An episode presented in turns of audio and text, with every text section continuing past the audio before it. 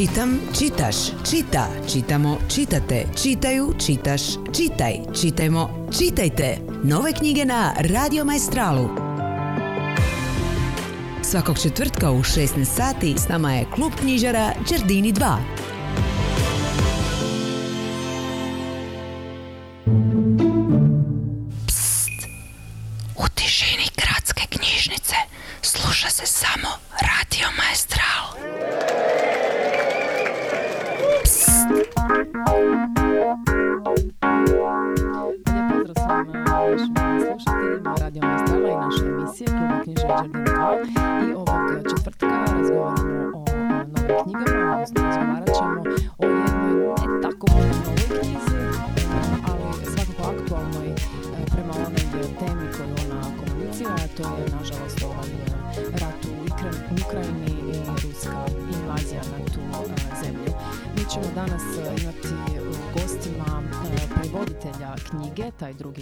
drugi zapravo govori o duhovima prošlosti i o Putinovoj eh, novoj Rusiji. Dakle, malo ćemo, malo ćemo zagrebsti u onaj dio eh, ruske povijesti, novi dio zapravo, dakle od raspada Sovjetskog saveza pa do ovih aktualnih zbivanja. Gost današnje emisije je Višeslav Raus, koji inače poznati politolog i politički komentator, a koji je ujedno i prevoditelj ove knjige, pa će nam eto iz njegove izure možda to sve skupa biti puno eh, pristupačnije i jednostavnije za eh, shvatiti i upoznati se sa eh, zaista kompleksnim zbivanjima koji su naravno nastali nakon raspada Sovjetskog saveza. Mi ćemo krenuti sada sa glazbom The Human League. nekako smo se okrenuli tom možda novovalnom, novovalnoj glazbi iz kraja 70-ih ili početka 80-ih godina. Dakle, period kad ta glazba zapravo i nije dopirala preko željezne zavese u, eh, u Sovjetski savez, a o kojem ćemo danas dakle i eh, govoriti. Vraćamo se eto nazad nakon eh, eh, glazbene pauze s našim gostom kojeg sam najavila.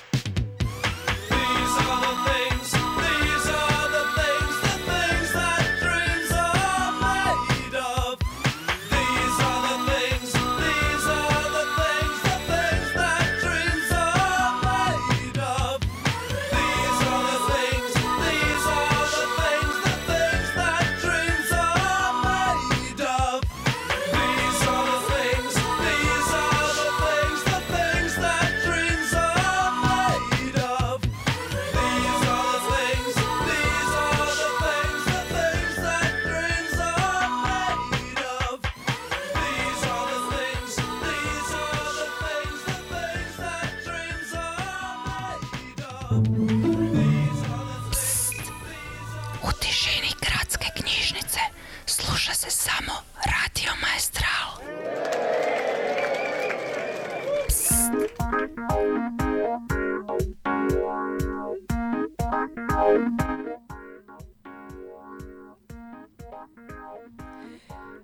Evo nas e, nazad nakon e, naše kratke glazbene pauze. Već sam je objasnila, krenuli smo nekako sa tom glazbom s kraja 70-ih ili 80-ih, odnosno tog novog vala koji nije dopirao preko em, željezne zavjese u Sovjetski savez, o kojem ćemo danas govoriti i to upravo kroz knjigu Taj dugi mamurluk, duhovi prošlosti i Putinova nova Rusija u izdanju jedne izuzetne nakladničke kuće, a radi se o Tim e, Presu.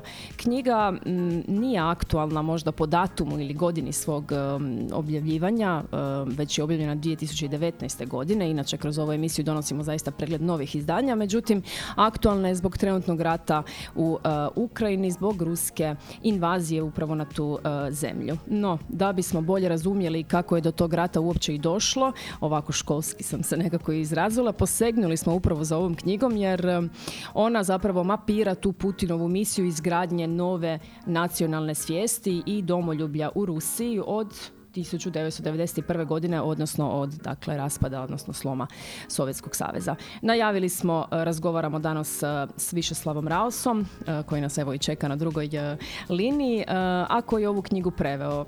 Višeslav je inače politolog, politički komentator, surađuje s različitim digitalnim i tiskovnim i radijskim i televizijskim medijima. Vjerujem da ga mnogi od vas i čitaju i da posebno u ovoj situaciji čitaju njegove recentne tekstove vezane uz zbivanja u, u Ukrajini.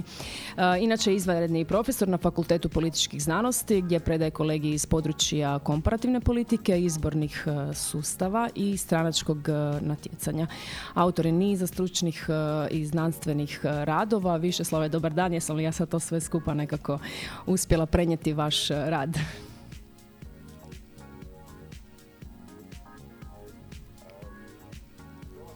Čujemo se?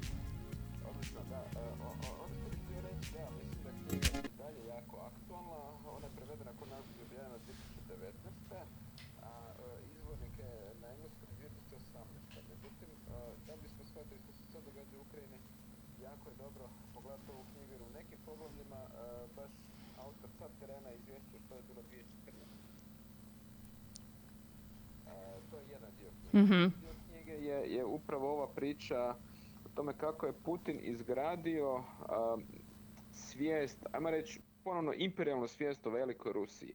Ono što se pomalo i pospretno govorilo za Trumpov onaj slogan a, učinimo Ameriku ponovno velikom, mi možemo vidjeti da postoji i ruska inačica toga. Učinimo Rusiju opet velikom, odnosno da je ideja da se ruskim građanima ponovno am, stvori taj jedan, jedan dojam am, ponosa. ne? Djelomično imamo tu priču, ovdje se spominje kod Vokera, dakle spominje se dolazak Putina na vlast, suzbijanje terorizma koji je bio povezan sa ratom u Čečeniji i onda zapravo uspon, ekonomski uspon zbog, zbog tog izvoza nafte i plina.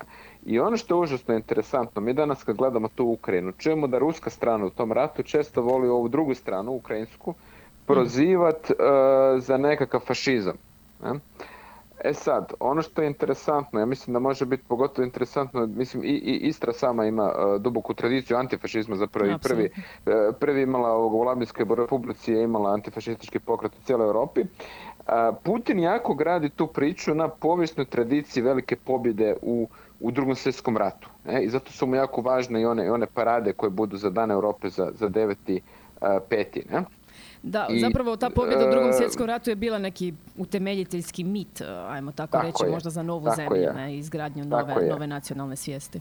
I, I zato je njemu jako bitno nekako povezivati uvijek, povezivati znači to što se događalo u drugom svjetskom ratu i sada i onda uh, u- mi znamo da među ukrajinskom vojskom ima tih nekih paravojnih elemenata koji doista jesu uh, ajmo reći ideološki bliski. Azova i na- slični, uh, da. Tako je, tako je. Dakle, možemo povući neko paralel među toga i onog što mi poznamo u hrvatskom kontekstu kao HOS. E, ima, ima tu svakako paralela. Međutim, ruska strana ona to koristi naravno da bi, da bi dodatno još mobilizirala svoje ljude. Vi baš imate ovdje neke jako zanimljive dijelove knjige koji su razgovori s ljudima na terenu gdje dakle autor koji je Britanac, ali koji poznaje ruski jer je studirao e, rusku književnost i jezik, e, on razgovara s običnim ovdje ljudima, od neke bake na nekom u selu, pa do nekih ono vođe paravojnih skupina i vrlo često vidi kako se oni boje zapravo kao doći će opet fašisti. Ne? Ja- Ja bi ovdje iskoristila trenutak da malo možda i ilustriram ovo o čemu govoriš. E, e, Čak zapravo u samom proslovu knjige, taj listopad 2014. godine, dakle te 2014. godine, ima tih poetičnih momenata i ova knjiga, pa Je, krenuši je, od je. samog e, naslova. E, Tu razgovara u biti baš to sa pripadnikom jedne paravojne e, organizacije. Pa evo samo kratki citač ću e, si dozvoliti. Dakle, kaže na kraju, trebamo ponovno izgraditi zemlju, Sovjetski savez, Rusko carstvo, nije bitno kako će se zvati. Želim rusku ideju za ruski narod, ne želim da nas Amerikanci uče kako živjeti. Želim snažnu zemlju na koju možeš biti ponosan. Želim da život ponovno ima nekog smisla.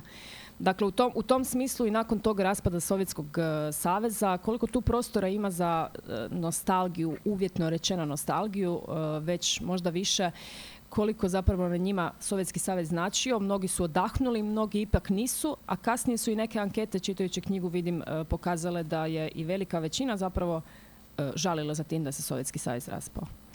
Da, ali e, oni žale za tom veličinom, za tom moćnom velikom zemljom s velikom vojskom. Dakle, nije to nužno žal za socijalizmom Mhm. u, u, u kontekstu kakav bi možda bio u Hrvatskoj ili na nekoj drugoj zemlji koja je isto bila socijalistička, pa ljudi e, žale za nečim specifičnim, ne, u smislu ekonomije, društvenog poretka i tako dalje. Ovdje je više to stvar, e, Rusija je tada bila velika. Ne, za- za- zapravo u glavi ljudi često se stva- stvara znak jednakosti između Sovjetskog saveza i Rusije. Nemojmo zaboraviti da osim Putinove stranke, Ujedinjene Rusije, zapravo cijelo vrijeme druga po veličini snaga u Rusiji je komunistička partija, ne? koja, koja je zapravo nasljednica one stare partije. Jedni i drugi žele jaku Rusiju, jedni i e, drugi opravdavaju i uporabu vojske izvan svojih e, granica. Mi danas možemo vidjeti neke snimke i to e, snimke koje, koje su provjerene, snimke ovoga u- uglednih medijskih kuća gdje mi vidimo djelomično ruska vojska u Ukrajini zna na svojim postrojbama imati i sovjetsku zastavu, a ne samo rusku zastavu. Mislim, taj ratni narativ e, je zapravo možda i praktički jedina stvar za koju se Rusi i drže e, danas, pa i nakon toliko godina, više od 70, jel tako, nakon te pobjede Da. u drugom svjetskom ratu. Da, s time da je istovremeno Putin, evo on je posljednjih sad mjeseci i prije nego što je izbio rat, je imao često ovo obraćanja medijima i tako svoje, isto literarno povijesno tumačenja, e, gdje je on onda i kritičan među, e, pre- prema mnogim e, personama iz, iz sovjetskog vremena, jer smatra da su oni učinili neke pogreške koje onda su stvorile ovaj sukob Ukrajine i Rusije, jer ne znam, smatra da su mijenjene granice na štetu Rusije, a na korist e, u Ukrajine. Da. E, knjigu- inače sam naslov je jako zabavan, ako malo bolje razmislite. Da, baš sam evo zašto? htjela i pitati zapravo možda ta, ta neke E, rašlomba naslova, taj dugi Pa evo kako ga ja tumačim, ka- kako ga ja mislim ovako u, u, u svom nekom engleskom humoru zamislio Sean Walker. E, jedna je ta ideja kao mamurluk u smislu, evo to se i kaže u knjizi na jednom mjestu, dakle da ono e, taj šok 91. godine raspada Sovjetskog saveza e, da je bio kao, kao nekav tulum koji je završio groznim mamurlukom i onda je trebalo 10 godina da se probude iz toga i Putin ih je probudio. Međutim, imamo i tu jednu e, oprku. Naime, Vladimir Putin je, je dosta ovako jedna trezvena osoba u svom nastupu, a i sportski je tip. Bavi se judom i tako dalje. I, i nasuprot njega, dakle on nije mamar, on je kao budan, ne? nasuprot njega je njegov prethodnik Jeljcin koji je bio poznat kao osoba koja je imala probleme s alkoholom i koji definitivno nije bio sportski tip, ne? Tako da možda i tu možemo vidjeti taj jedan kontrast između Jeljcinove Rusije i Putinove Rusije, ne? Da, to i je negdje u, u samom početku ove knjige.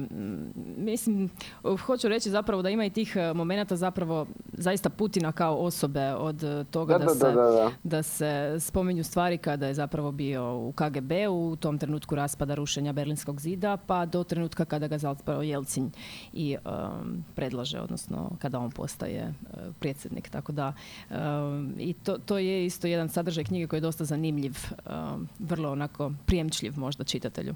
Da, i autor, autor definitivno uh, ima određenu fascinaciju i, i ljubav prema toj kulturi, a istovremeno je kritičan uh, prema ovim povijesnim uh, aspektima, političkim aspektima. Mislim, on tu progovara i o mračnoj strani te borbe u drugom svjetskom ratu gdje su, gdje su čitavi narodi bili raseljavani samo zato što su bili kolektivno optuženi da su surađivali sa, sa, sa njemačkom vojskom, sa, sa nacistima. Ne? Pa onda govori o krimskim tatarima, o Čečenima i tako dalje. Ne? Da, ta- tako je zapravo knjiga i em, nekako podijeljena. Dakle, od tog prvog dijela, to je naravno prošlost onda, e, pa Čečenija, em, pa zatim drugi dio što se odnosi na ovaj sadašnjost u, u smislu Ukrajine, u, u smislu Krima, e, krimskih tatara, ruskog, e, ruskog Krima i tako dalje. Možda nam možete tu malo taj dio još, ajmo reći, približiti.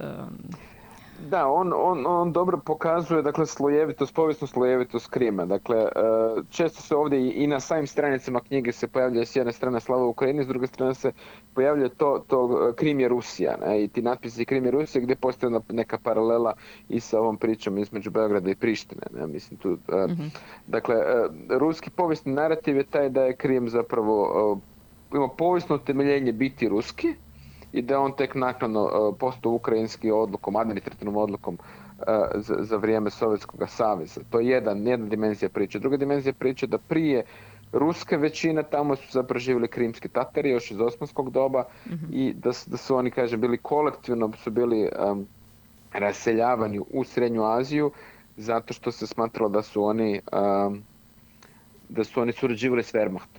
a?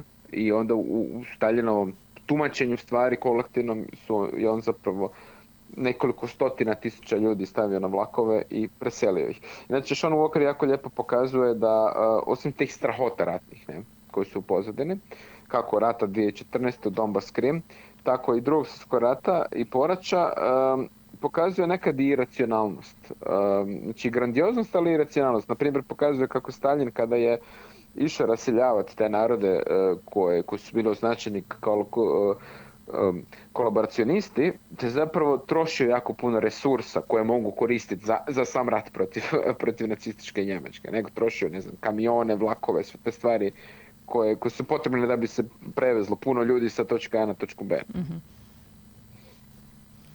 Tako da, mislim da je, da rijetko nađe, naći tako jedan, jedan slojeviti prikaz Rusije koji, kažem, e, definitivno poznaje tu zemlju, definitivno joj odaje počast, ali je i kritičan. Jer na- nažalost često imate onaj takozvani orientalizam, mislim to se obično primjenjuje za Bliski istok ali, ili, ili zna biti kad se piše o Balkanu, ali često autori zapadne Europe ono, imaju taj jedan pristup Je, kad pišu o Rusiji. kada čitamo i Mariju E, tako Todorovu, je, to su tako- upravo tako takve je, stvari, tako je, te- tako je. O- te ovo nije dihotomije. takvo. Tako je, o- ovo nije tako, ovo je jednostavno priča o Rusiji. Ne? Čak, dakle, čak nema, mo- ne- može biti i na neki način odbojeno baš, aha, još jedan um, Da. um, zapadnjak koji će reći i razložiti stvari kakve jesu. Međutim, da, uh, a ja iz neke kažem, stručne nije- pozicije nije ne mogu to tvrditi, da. osim, osim reći da stvarno je knjiga jako, nije hermetična i stvarno Mm, um, nekako uh, jako dobro rasvjetljava uh, sve te događaje i to jako, možda ne toliko nije ni bitan taj kronološki smje- slijed koliko Mm, da. uh, taj logičan možda uh, slijed. Imam osjećaj da se tu može zapravo postaviti još puno jednostavnih pitanja, ali koje tu zapravo nemaju tih jednostavnih uh, odgovora. Pogotovo ako ostajemo, ako još malo govorimo o Krimu, uh, pa u tom smislu kako je zapravo tada bilo lako možda spojiti Rusiju i Krim. Uh, da, mislim, stvar, stvar Krima je u tome kako Rusija dobiva Krim. Rusija dobiva Krim zapravo uh, ratujući sa, sa Osmanlijama, a istovremeno jedan od prvih modernih ratova je Krimski rat, sredina 19. stoljeća, gdje je pak zapravo na stranu Osmanlije staje Zapad, staju Francuzi i uh, Britanci. Zašto je taj motiv važan? Zato što kod Putina jako važna ta ideja da je da ga je Zapad izdao. Tu imate taj njegov govor 2007. o- u, u, na Minhenskoj sigurnosnoj konferenciji kao Zapad nas je izdao. Zapad nam je govorio jedno, dobili smo drugo. Inače, eh, jedan sitni detalj vezan uz Krim koji nije direktno spomenut u knjizi, ali mislim da je zanimljiv. A, početkom 20. stoljeća mi znamo da a, pokret a, europskih židova koji se, e, su tražili političku podršku za izgradnju svoje države. ne? A, I on je bio važan u, u, u njemačko govorećem području, bio je u Britaniji važan. Međutim, bila je ideja unutar Rusije, bila je ideja da se na Krimu zapravo napravi nekakva domovina za, za židovski narod. ne. Od tog se na kraju odustalo, djelomično i zbog dru- drugog svjetskog rata, ali zanimljivo da se to radilo dok su kupovala tamo zemlja, trebala biti agrarna zemlja, su zapravo surađivali američki židovi i sovjetska vlada. To je, to je jako jedan zanimljiv moment u dva- 20. i 30. godina. A naknadno je Stalin zapravo na krajnje dalekom istoku, prema Vladivostoku, napravio tu jednu malu židovsku autonomnu oblast, u kojoj zapravo relativno malo ljudi se naselo, dan danas tamo ima, nema ni 5% židovskog stanovništva, iako se ona formula dalje tako zove. Ne? Tako da to je isto interesantno, znači taj Krim je prošao jako puno faza, na kraju na Krimu je Jalta. Na Krimu je Jalta koju poznamo iz, iz mjuzikla, ali poznajemo isto kao jednu od tih ključnih konferencija, razgovora istoka i zapada, dakle Amerikanaca, Britanaca i opet Sovjeta o, o budućnosti poslijeratne Europe i svijeta. Ne? Tako da, e, ovo je, ovo je jako dobro začitat upravo sada, kako bismo s jedne strane shvatili što se događa. E, Da, to se i nama u klubu knjižari učinilo zapravo zgodnim baš e, malo ući u tu povijest da bi, da bi baš to shvatili Da, sadašnjost. a, a, a s druge strane da vidimo opet i razlike, jer ljudi možda pretjerano povlače paralele između ovog što se događa u Ukrajini i recimo Domovinskog rata rata u BiH. Jako, Premda, da. ok, postoje određene paralele i postoje određena, kako bi rekao, politička razumijevanja između ne znam, Beograda, Moskve i tako dalje, ali stvari nisu baš tako jednostavne, tako usporedive.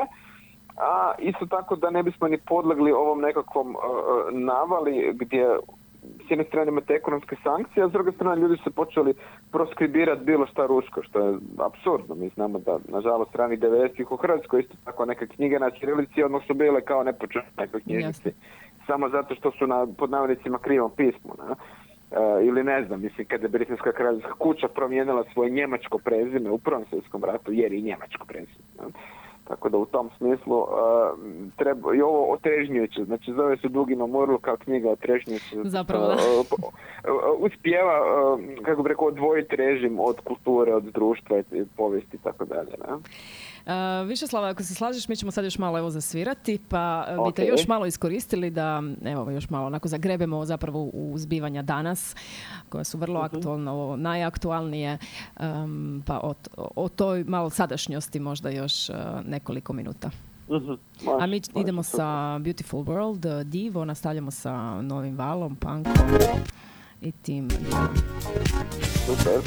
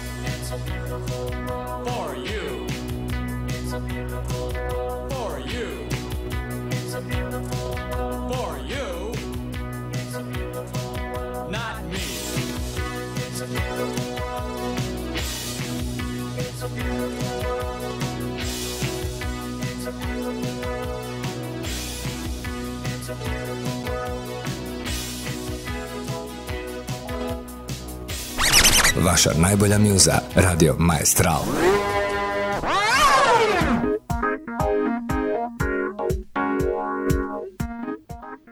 I najbolje knjige su na Radio Maestralu također.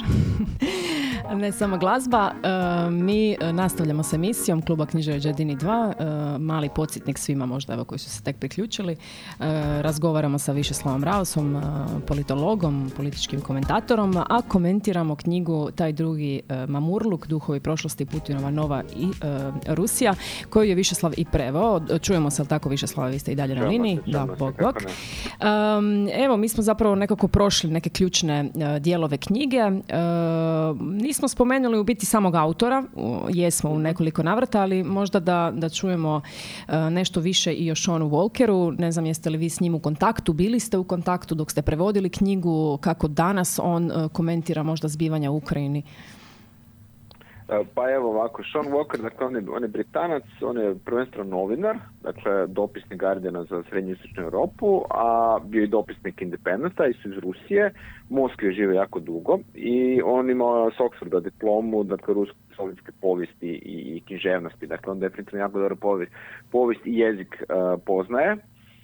A, ono što je zanimljivo kod njega, kažem, o, imate njegove ko- kolumne i, i tekstove e, na stranici Guardiana. Ja, ja sam njega bio nešto kratko kontaktirao dok sam imao neke nedoumice oko samog prijevoda, međutim sad ga pratim najviše preko društvenih mreža. I ono što se može vidjeti u ovoj knjizi, iako to nije direktno, kažem, nekako najavljeno, i što sada vidim, što on objavljuje recimo na Twitteru, da nije, e, on spada među onu grupu ljudi koji nisu bili pretjerano iznenađeni kada se sve ovo dogodilo. Mi znamo da je e, bilo i i dosta javnih, e, kako rekao, komentara, e, učenih ljudi, stručnih ljudi, da- da. koji su govorili, ma neće se to dogoditi. Ne? On svakako spada u one ljude kojima je e, ovo logični slijed. Mhm. Ne? Da je logični slijed, pogotovo kad gledate zadnja poglavlja knjige gdje govore kao nakon rata, što, ono, post festum tog rata u, u Donbasu 2014. i e, Krim, da on nekako ipak pokazuje da stvar tamo nije gotova, da prije ili poslije e, će krenut e, nova faza sukoba. Da, nažalost se i zbog toga što da. će Ukrajinci pokušati vratiti jel, svoj, svoj teritorij, bilo, bilo što će e, Rusija ići korak dalje. Ne? Tako da za, zapravo, evo kažem, knjiga iz 2018. a kod nas 2019. Da. A, ali e, sad, sad kad ju opet čitam, naravno možda i sad kad ju idem čitati opet e, ovim očima svega što znamo za njih par tjedana, možda, možda sad vidim stvari koje tada ne bi vidio, ok, to je isto moguće, naravno da se sad Jasno. vrati par, par godina u prošlost, dok sam je prevodio možda nisam mogao sad reći, aha, e, ovo, ovo sad govori što će se dogoditi, ne? ali Je, zato ide Ipak- ono zaista preporuka prema ovoj knjizi jer Da, e, da. spomenula E, jako sam. je pitka, jako je pitka knjiga, um, nije previše dugačka, jest nešto zahtjevnije štivo nego li za plažu, ima, ima, tu, do- ima, ima nešto i fusnota, ima uh, povijesnih stvari, uh, ja kao prevoditelj sam se nekako trudio što biti vjerniji uh, nekom izričaju, tom Mhm. publicističkom izričaju Šana Vokera koji kažem dosta ovako sočan. I eto, nadam se da sam uspio u tome. Pa ja, ja mislim da ovaj, jesi. Jer e, da, mislim, ponovno kažem i svjedočim iz neke svoje perspektive ne stručne u tom smislu ovaj, e, politologije ili novinarstva u tom smislu. A, baš pitka, da. I- Jer Da. nije ovaj, e, nekako to u tom hermetičnom jeziku zatvorena, pa neke stvari zaista... Da, makar ima puno pojmova godina, raznih imena, da, to, to možda je, ovaj, kako bi rekao, što je nemoguće izbjeći u tako kompleksnoj Da, povijesti da, kao što je. Sovjetski savez, tako da, to, to I, je i da, ovaj, ono što smo malo bili spomenuli prije, prije pauze, odnosno glazbenog broja, da, činjenica jest da e, knjiga nije baš potpuno e, linarno pisana u smislu slijeda događaja, ali to ne mora biti loše. Ja mislim da je ovo, budući da ovo nije roman, Mislim, ovo se komotno može čak čitati ovak na, na, na preskokce, ako se nekome dopadne baš neko poglavlje, da ga onda prvog ide čitati. Mislim, to, to je, mislim, da potpuno legitimno je i tako pristupiti ovoj ili nekoj sličnoj knjezi. A, Mhm. Premda, ok, ja, ja bih ju ipak možda čitao ovoga, od Stanice, početka do kraja stanice, da. nekakvim, nekakvim klasičnim redoslijedom, ali kažem, zamislimo vam je da, da ljudi to čitaju i drugačije. Em, komentiraš na dnevnoj bazi e, događanja koja se e, zbivaju e, u Ukrajini i em, pa bih te tu možda malo još iskoristila kao što sam rekla prije da, da čujemo ovaj, i da imamo priliku čuti od tebe zapravo to što se danas događa možda m, barem prema ovoj zadnjoj kolumni tvojoj e, koju sam čitala e, vezano za sankcije recimo koje je Zapad postavio e, Rusiji pa tu to iz, komentiraš na jedan vrlo zanimljiv način pa možda evo da čujemo da čujemo nešto i o tome. Nevezano, moje- jako nevezano uz ovu knjigu, ali i uz temu naravno. Da, ideja, ideja te kolumne je bila da kažemo na problem toga ako mi želimo, mi kao kažem zapad, želimo zaustaviti taj rat, ali želimo zaustaviti možda i uzroke rata. Uzroci, uzroci leže u režimu Vladimira Putina i e, trebamo vidjeti i on drugu Rusiju, ljude koji prosvjeduju, koji sad bivaju hapšeni i da mi tim ljudima neće pomoći ako će se ići i s ovim tako neformalnim sankcijama. Dakle, imamo formalne sankcije koje bi trebalo oslabiti vojno u ekonomskom smislu režim. Međutim, imate neformalne sankcije gdje, na primjer, se ovoga mnoge usluge više ne, ne pružaju u Rusiji, ne znam, iz Rusije ne možete više na Instagram, ne možete na Twitter, ne možete ovo, ne možete ono. I tu zapravo, pogotovo mlađe ljude koji upravo ne podopiru taj režim, zapravo ste ih opet odrezali pristup svijetu. A svaki ovakav režim voli to, da drži svoje, svoje građane u mraku. a. Mislim, za, zapravo time Me- medijska cenzura je zapravo strašna i Tako um, je. mi smo prije spomenuli, evo i autor knjige Sean Walker je i studirao Mhm. književnost i zaista je puno, puno ljudi um, ruskih kulturnih djelatnika, umjetnika, pisaca i tako dalje odaslalo i uspjelo odaslati neke poruke neslaganja sa trenutnom, Mhm, uh, mislim, s politikom i sa Putinom, ali da, po, ko- po kojim posljedicama to će se još sigurno i pokazati. ali kažem, mislim, u, u nekim prošlim vremenima u Rusiji mnogi romani se nisu mogli objaviti, mi, došli su do nas tek posredno. E, sada sama ruska vlada, dakle, jako je stisnula neovisne medije. Mi znamo, recimo, ra- radijska prostija, Eho Moskvi je sad zapravo zabranjena, isto kao i TV kuća, Dožd, odnosno Kiša, ne? E, i e, optuženi su da su kao strani agenti. Mhm. I tako da mislim da onda dodatno još pogoršavamo stvari ako pored ovih sankcija koje imaju neki smisla za, za, za zaustaviti rat i ratne napore, ako krenemo još sa strane zapada njima dodatno rezati pristup uh, svjetskim medijima, pristup internetu i tako dalje. Dakle, meni se čini da taj dio je kontraproduktivan i na kraju krajeva da ne možemo braniti slobodu time da nešto zabranjujemo. Ne? To je ova obrnuta priča. Dakle, vi Da, znate mislim, da, to je apsolutno e, ono žel- protuustavno, Želite pogledati neke ruske medije, ne možete ih gledati, recimo iz Hrvatske. Ne? Russia Today, da, je li to propagandni državni medij? Ali zašto bi bio zabranjen? Ne? Zašto ja ne bi mogao to otvoriti ako ništa iz neke znati želje? Ok, ja kao politolog želim vidjeti raditi sadržaje, jer me interesira što i kako ne, netko piše. Ne? Ali vi to danas ne možete vidjeti. To, to je pomalo čudno, kažem. Da ne kažem da su krenule te neke sulude stvari u nekim zemljama poput u Poljskoj gdje se počeli skidati ono, um, opere ruske su počeli skidati se repertoara i takve stvari, ne? Da, Što da, mislim upravo to je baš kad ste, 90. da, godine, baš evo sa operom i opernom pjevačicom ruskom. Da. a, ve- već su tu počele sankcije i u tom smislu nekih umjetničkih angažmana koje, koje Rusi imaju I- izvan ili svoje matične traži, zemlje. Da, ili se tražilo. I ne znam, to vjerujem da će se dugo još e, ovaj, te posljedice osjećati, naravno. Da, to, to je jako loša stvar jer je ono ispada da se kao svako mora odrediti. Ne? Svako ne, neki, neki ruski pjevač, glumac, baletan, sad on se mora odrediti. Možda netko nije previše politiziran, šta ja znam. Možda jednostavno smatra ako se odredi da će um, dovesti u opasnost nekog od svoje obitelji koji je tamo, bilo u Ukrajini, bilo u Rusiji. Znači ima puno možda osobnih razloga zašto netko poput nekog baletana ne bi htio sad odmah skočiti na taj vagon. Ne? A mislim da je malo ružno uh, i kontraproduktivno da se traži od tih ljudi, a sad ti moraš tu svrstati odmah. Ne? Pa kad idemo s pretpostavkom da sigurno nisu za rat kao rat. Ne? Da kažem, ta, ta, ta traženje, svrstavanje pomalo onda i, i budi neke ru, ru, ru- uspomene koje kod nas za vrijeme agresije na Hrvatsku je isto bilo tih nekih situacija gdje se tražilo od nekoga aj se sad ti izjasni. Svrste, svrsta na, na, na koju Mislim, ja stranu. ne bi sad povlačio daleko paralela, ali možda nekome kad pričamo o ovim temama padne na pamet i pokana Mira Furlan, šta ja znam. ne? Mhm, sigurno. Ja da. možda ne bih išao tako daleko, nisam je spomenuo u kolumni, ali kažem, možda, možda netko kažem, izvuče i takav zaključak, ne? da, da ga to podsjeća na, na, na to. ne? Da, pa to i Pa jesu da. stvari koje se, Da, da. koje mogu podsjećati na takve, jer Jasno, podsjećaju prije svega zbog uh, neke slobode izražavanja ili, Jasno, jasno, jasno, da. ili ne A mislim, valjda je krajnji cilj završiti taj rat i pomoć ljudima koji, kako bi rekao, slobodno misle tamo.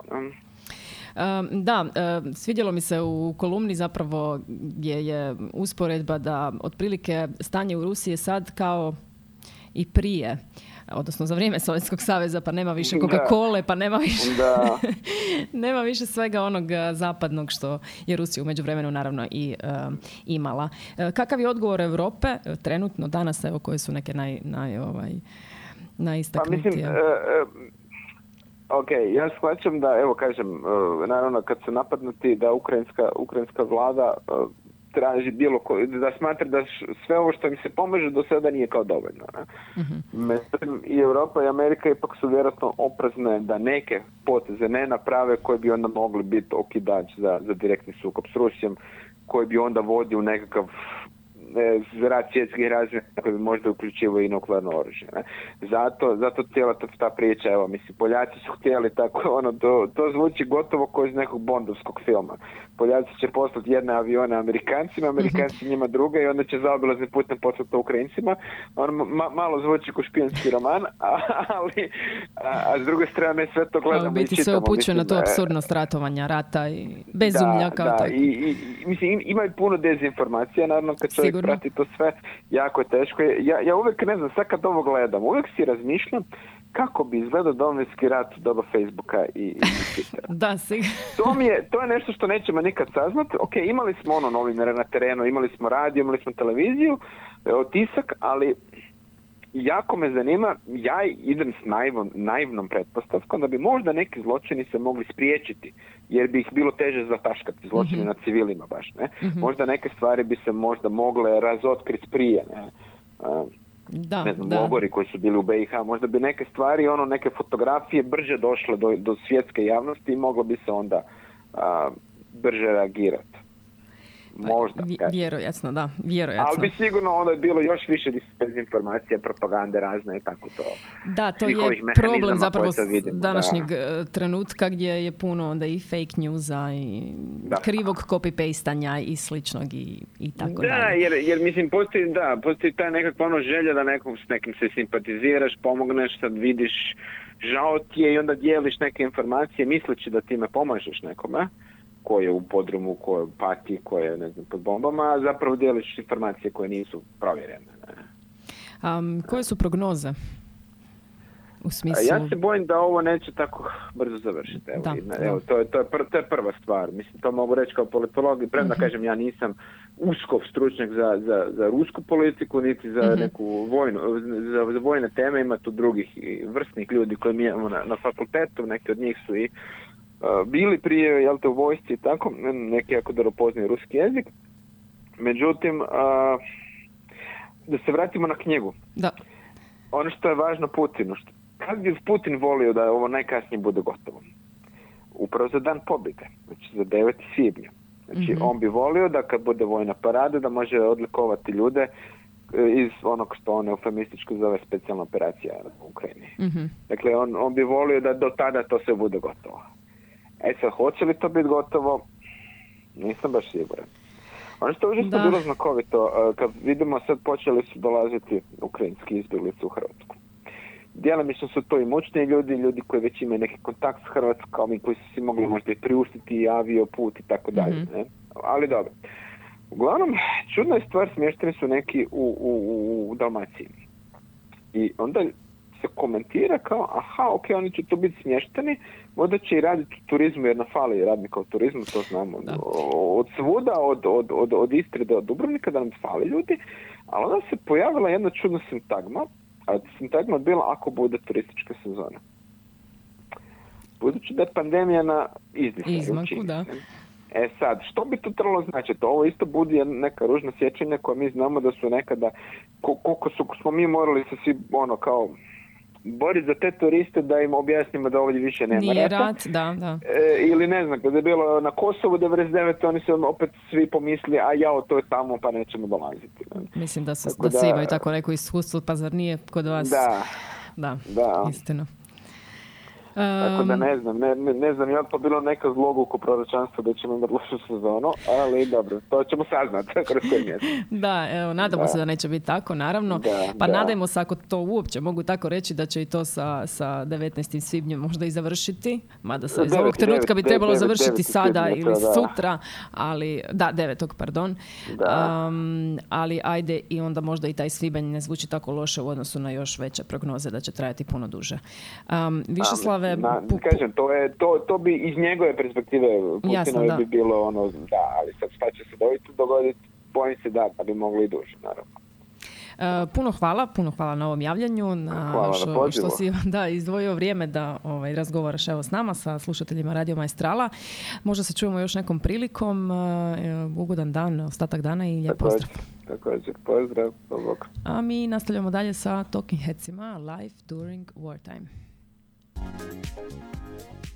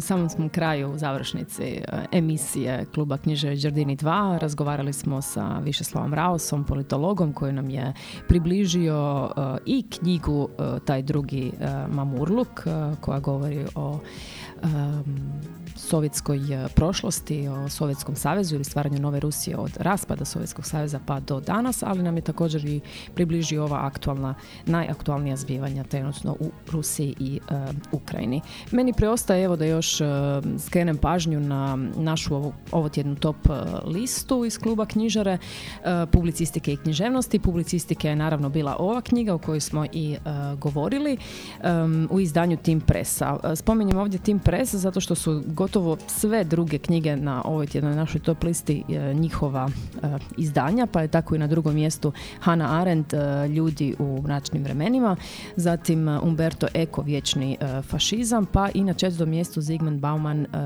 i Leonidas Donskis, Tekuće zlo. Na petom mjesto je Imperij Kapučinskog, zapravo je to knjiga također isto o raspadu Sovjetskog saveza. To je bila naša top lista za pet, pet e, knjiga publicistike, a na e, top listi književnosti za, na, odnosno na prvo mjesto postavili smo Svetlanu Aleksijević, Černobilska molitva, kronika budućnosti. eto, nažalost, ponovno aktualna, pa i nakon nedavno je to i serija koja je bila vrlo aktualna, ali evo u principu u trenutku kada cijeli svijet zapravo strahuje nad Putinovom prijetnjom e, o stavljanju nuklearnog e, oružja, cijelog arsenala u dakle, stanje pripravnosti, a i nakon toga što su se zapravo u blizini ukrajinske nuklearne elektrane i vodili oružani e, sukobi. Na drugo mjesto je poljski autor Andrej Stasjuk, Istok. Treće mjesto je Gabriel Garcia Marquez, Putovanje po istočnoj Europi. To mi je nekako, čini mi se barem da nije toliko poznata njegova knjiga, zapravo uvjerena sam da kod mnogih je prošla ispod radara, nije ni tako eh, zapravo i nedavno nekoliko godina unazad objavljena u uh, izdavačkoj kući uh, VBZ, dakle to su zapravo njegovi tekstovi o putovanju socijalističkim zemljama i to sredinom 50. godina, on tada nije niti bio Nobelovac, a niti nije objavio ova svoja sva kapitalna dijela, ali knjiga zaista izvrsna. Na četvrto mjesto legendarni Jaroslav Hašek, odnosno dobri vojak Švejk, uoči rata i druge čudnovate zgode, neću o tome puno i previše zato što to vjerujem da svi znate, a ako ne znate, obavezno pročitajte. I na petom mjestu smo postavili strip e, Maus e, Arta Spiegelmana. to je isto e, priča zapravo o židovu koji je preživio Hitlerovu Europu, o njegovom sinu, o crtaču stripova koji pokušava shvatiti oca i njegovu strašnu priču Forma stripa je zapravo da su nacisti mačke, židovi su miševi. Šokira dosta ovaj roman, odnosno grafička novela, ali zaista jako dobro ukazuje na svu tu besmisao zapravo rata to je eto bila i naša e, top lista preporuka uh, ovo tjedna.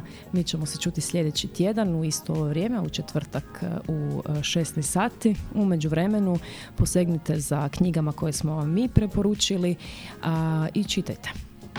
Čujemo se sljedeći četvrtak.